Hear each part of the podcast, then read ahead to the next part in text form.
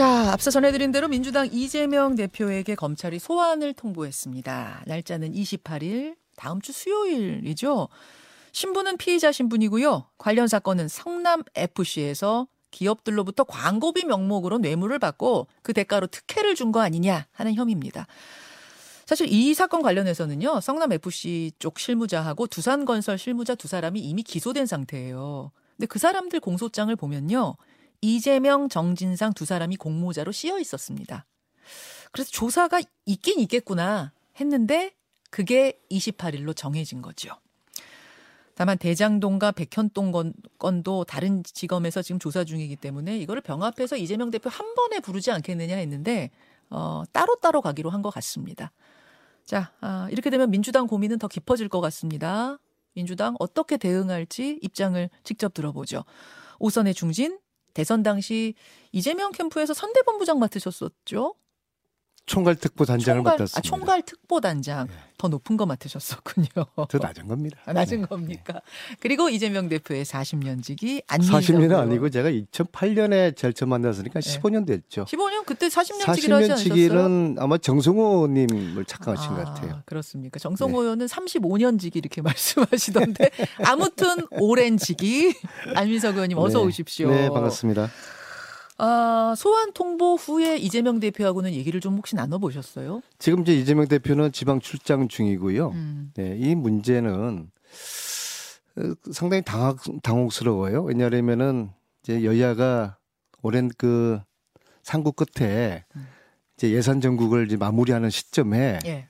이런 이제 폭탄을 던진 겁니다. 국회에. 어. 예, 야당 대표를 소환 통보를 한 것은 그 시기적으로 아주 부적절했다고 보고요. 국회에 폭탄 던졌다 이렇게 보세요. 그렇죠. 네. 어. 그리고 뭐 당연히 소환에는 불응할 것으로 보고요. 네. 아 잠시만요. 네. 28일은 기존의 행사 일정이 지역 네. 일정이 있어서 안 된다까지 나왔지만 네. 그래서 그 다음에 어떻게 연기해서 나가는 건지 아닌지는 아직 미정으로 제가 알고 있는데 아닙니까? 네, 이후에도 저는 불행, 저 불응할 거라고 보고요. 또 그렇게 어, 하는 것이 이, 이 지금 수사의 본질인 야당 탄압에 맞서는 이재명의 길을 당당히 가는 거라고 생각합니다. 아마 그렇게 갈 겁니다. 그건 안민석 의원 개인적인 의견이신가요? 아니면 조금 교감이나 분위기를 보신 건가요? 네, 교감이 있죠. 네, 네. 아 그렇습니까? 네, 네. 저는 그렇게 봅니다. 네. 아 교감을 좀 하셨어요? 그 부분에 대해서 소환에 논의를 불응할 것이다. 예, 예. 아, 거기에 500, 500원 걸어도 되실 겁니다. 아 교감하셨다는 얘기는 그러면 뭐 대신에 마- 예, 말해요. 예, 예. 사실은 정작 소환해야 될 사람은 소환하지 않고 있어요. 바로 김건희 여사입니다. 자, 그 이야기는 잠시 후에 좀 따로 네. 떼서 하고요. 이 이야기 먼저 할게요. 이재명 대표가 소환을 할 거라는데 뭐 돈을 걸어도 될 만큼 자신 있다라고 하셨는데요. 소- 그러니까 저, 저, 네. 소환에 불응할 거라는데. 네. 교감했다는 말씀은 그럼 이야기 나누신 거예요? 아니면 뭔가 좀 의사를 전달받으신 어, 거예요? 직접은 아니지만요. 예. 지금 분위기가 그렇습니다.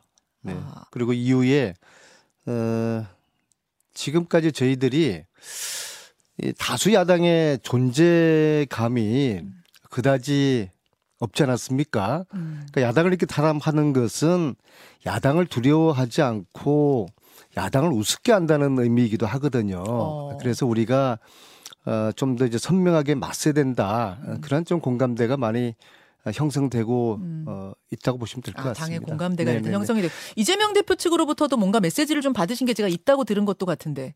네, 그런 그런 흐름 속에서 예. 당연히 이번 소환건도 예. 어, 맞서야 될 문제지 예. 모양새 잡고 예. 이런저런 정치긴 계산을 할 그런 문제가 아니다. 어, 그렇게 보고 있는 것이죠. 그 맞선다는 것이 출석이 아니라 그러니까 불응으로서 맞선다. 그렇죠. 네, 저는 아, 그렇게 그 보고 메시지를 이재명 대표로부터. 좀 네. 사적으로 받으신 거예요. 어, 직접은 아니지만은 예, 뭐 그런 정도의 공감대가 아, 충분히 형성돼 있다고 보시면 될것 네. 같습니다. 요 정도 자신 있게 말씀하시는 거 보면 지금 뭐 아예, 아예 구체적으로 말씀 못 하시지만 교감을 이루신 것 같습니다. 예. 안 나가는 걸로. 그러니까 불응하는 것으로 맞서겠다. 아, 근데 성남 FC 의혹 같은 경우에는 이제 박근혜 전 대통령한테 적용됐던 제3자 뇌물죄와 비슷한 음. 원리를 적용한 것 같더라고요, 검찰이. 다시 말해서 박근혜 전 대통령은 나는 10원 한 장 안 받았다라고 했지만 최순실의 뭐 미르재단, 장시호의 동계 영재 스포츠 센터 같은 기업이 돈 받은 것도 결국 박 대통령 보고 준 거 아니겠느냐. 그러면 그 뇌물 아니겠느냐. 이렇게 재판부가 본 거 아니겠습니까? 그 제3자 뇌물죄와 이번 건하고는 어떻게 같다고 보세요? 다르다고 보세요? 지금 말씀하시는 거는 이제 검찰의 프레임인데요. 예. 그러니까 시민구단이라는 것은 월드컵 이후에 전국의 지자체에서 음.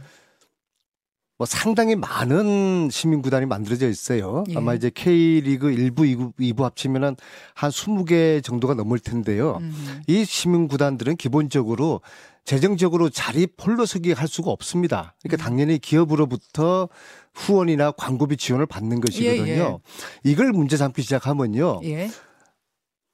시민구단을 운영을 했거나 지금 음. 하고 있는 모든 단체장들이 뇌물죄로부터 자유롭지 못할 것입니다. 아, 다 그럴 거다. 네. 아니 근데 이제 적당한 광고비를 주고 특별한 대가를 기업이 안 받으면 네. 당연히 그거 가지고 운영하는 거 맞는데 음.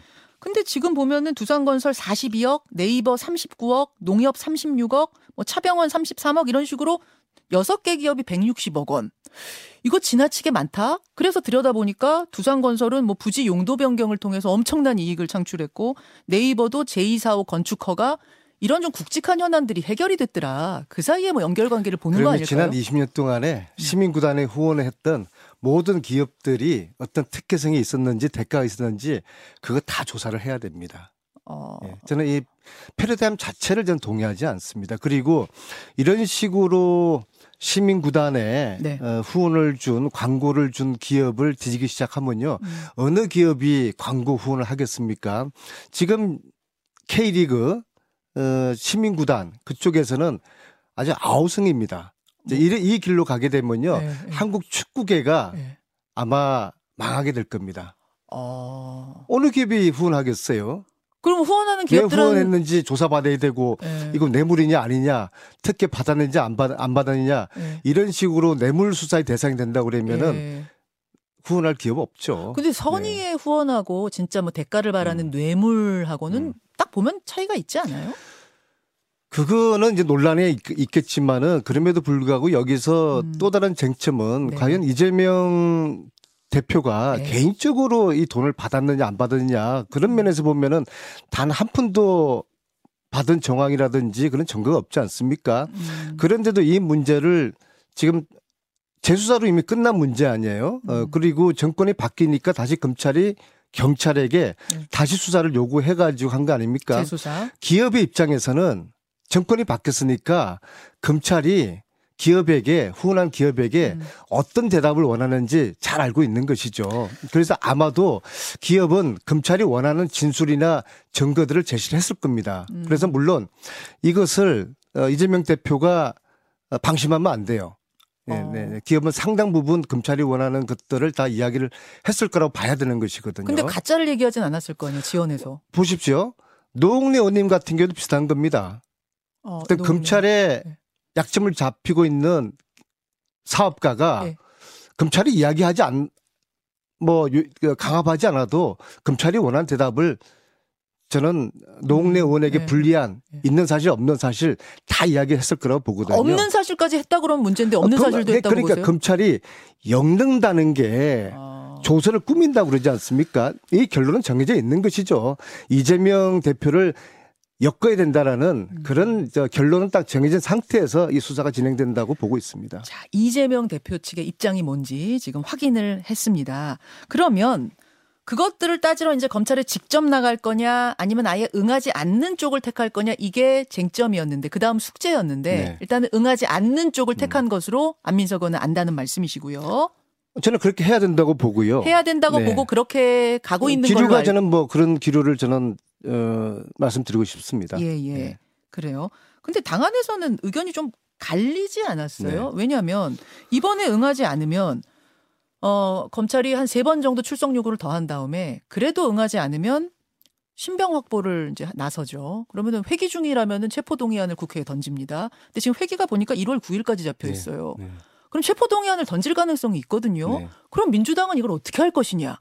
이거 저기 저 저 부결시켜 버리면은 그러면은 이게 방탄국회 소리를 또 다 들을 수 있고 그렇다고 찬성하자니 이거 당 대표를 그렇게 또 보내야 하는 건가 또 이런 얘기가 나올 수 있고 어떻게 생각하세요? 이재명 대표가 이제 소환에 불응하게 되면은 이제 그다음 수순은 이제 검찰이 고민일 겁니다. 음. 체포 동의안을 국회에 또 이 폭탄을 던지느냐 마느냐. 예.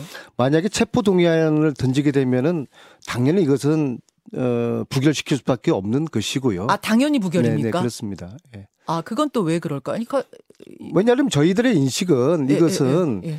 이재명을 엮기 위한 음. 그리고 야당 탄압의 차원에서 이 수사가 벌어지고 있다고 보거든요. 그리고 제가 말씀드렸지만은 음. 이런 식으로 수사하게 되면은 전국 시민구단 운영하는 지자체장들 자유로울 수 있는 분들 거의 없을 겁니다. 그러니까 지난번 이상직 의원 같은 경우에 체포동의안 가결을 시켜서 저 그분 신병 확보는 했잖아요. 근데 그거랑 그것과는 다르다. 틀리죠. 완전 네, 다르다. 네. 아 근데 근데 아 지금 성남 FC 하나로 소환이 끝날 것이냐 하면 그게 아닐 수도 있다는 얘기가 나오거든요. 대장동, 백현동, 쌍방울 지금 다 조사 중이기 때문에 뭐 참고인 신분이든 이번처럼 피의자 신분이든 또 부르면 그럼 그때마다 계속 이런 일이 반복되더라도 어쩔 수 없는 건가요? 저는 저희 당이 이제 기본 기조가 좀 바뀌어질 거라고 봅니다. 왜냐하면 지금까지는 민주당이 착한 아이 컴플렉스에 빠져 있었다고 봅니다. 그래서 다수 야당으로서의 네. 존재감을 제대로 발휘하지 못했다고 봐요. 착한 아이 컴플렉스. 예를 들어서 광장에는 예. 국민들이 있고 민주당 지지자들이 모여 있는데 음. 그 광장의 벽을 넘어가는 것을 우리 민주당 의원들이 그렇게 주저하고 두려워했지 않습니까?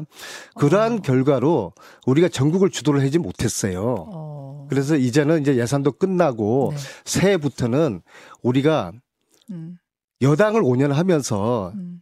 초식 공룡화 돼 버렸어요. 초식 네. 착한 아이 초식 네, 공룡. 네. 그래서 이걸 빨리 표범 표범으로 변환을 해서 표범. 야성 있게 음. 그래서 윤석열 정부 정권이 예. 저희들을 두려워하고 예. 무서워 하는 야당으로 바뀌어야 되는 겁니다. 그래서 그렇게 바뀌어야 된다는 그런 기본적인 전제하에서 음. 그렇게 되면 함부로 저희들을 건드리지 못하죠. 어떻게 감히 함부로 야당 대표에게 소환장을 이렇게 덜렁 이렇게 국회 중에 던질 수가 있어요. 야성을 찾아서 네. 그러면 소환장 계속 뭐 백현동으로 대장동으로 날라오면 날라올 때마다 그럼 맞서겠다. 불응하. 검찰이 정권이 야당을 두려워하고 무서워하면은 예. 함부로 이렇게 야당 대표에게 소환장 못 던지고요. 심지어 국회의원에게도 그렇게 함부로 던지는 거 아닙니다. 이번에 음. 노웅래 의원 같은 경우에도 저게 그렇게 체포 동의안까지 던질 수 있는 그렇게 폭탄을 던질 수 있는 그런 사안은 아니라고 보거든. 내용을 들여다보면요. 그 노웅래 의원도 아마 오늘 본회의 열리면은 보고가 되고 체포 동의안이. 이번 주 네. 안으로 아 다음 주겠군요. 주 정도에 뭐 표결할. 수도 있겠죠. 그것도 그럼 부결될 거라고 전, 보세요. 어, 저 같은 경우는 부결 해야 된다고 제가 의원들께 제가 호소를 지금 하고 있고요. 전체적인 분위기도 그러, 그쪽으로 갑니까? 물론 뭐 동의하지 않는 분들도 있겠지만은 저는 내용을 자세히 알거든요. 아. 네, 이것은 어 김재 과거 김재윤 의원하고 저는 거의 유사한 그런 어 사건이라고 보고 있어요. 음. 어 어떤 업자에게 검찰이 음. 약점을 잡고 그 업자는 음. 검찰이 원하는 답을 있는 이야기 없는 이야기 다 풀어낸 거죠. 자. 거기서는 진실이 있고 사실이 있고 아닌 것도 있고 가짜도 있는데 이것을 섞어 가지고 한 정치인을 그냥 엮어버리는 것이죠. 알겠습니다. 노웅래 의원에 대해서도 부결될 거라고 지금 보시는 거고. 아, 부결될 건지 모르겠지만, 모르겠지만. 저는 부결해야 된다고 생각하고 의원들에게 그렇게 어, 호소하고 있습니다. 다시 이재명 대표 이야기로 네. 넘어와서 그런데 당 내부에서는 다른 목소리 내는 분들도 계세요.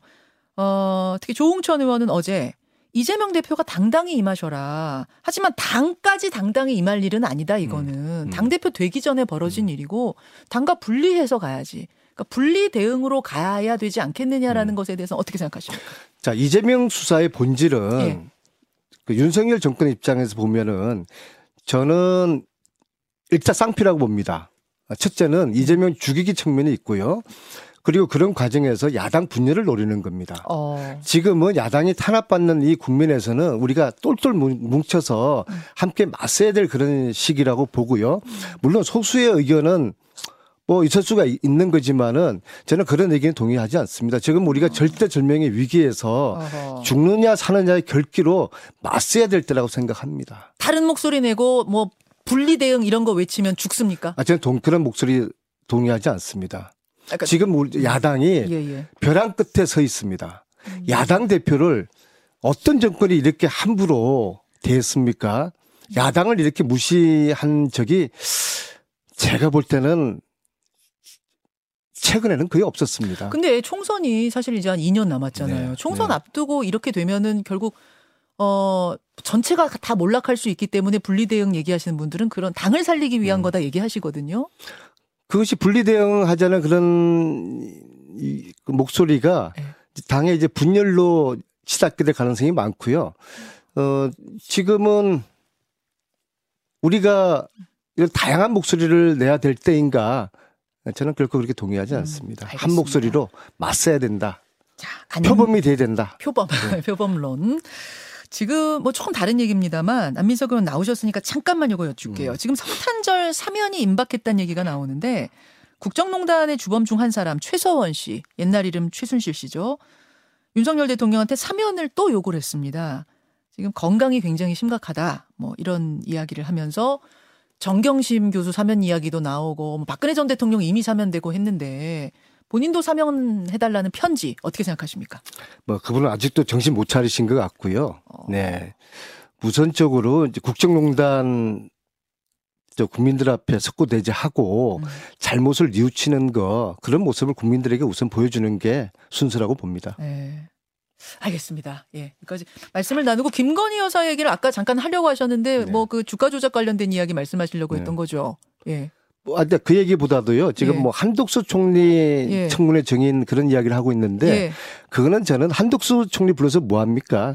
천공을 불러다는 생각합니다. 천공. 천공. 네, 아, 그, 청와대 이전 설과, 설이라든지 어, 또 마약 수사 예. 집중하느라고 그날 치안이 허술했던 거 아닙니까?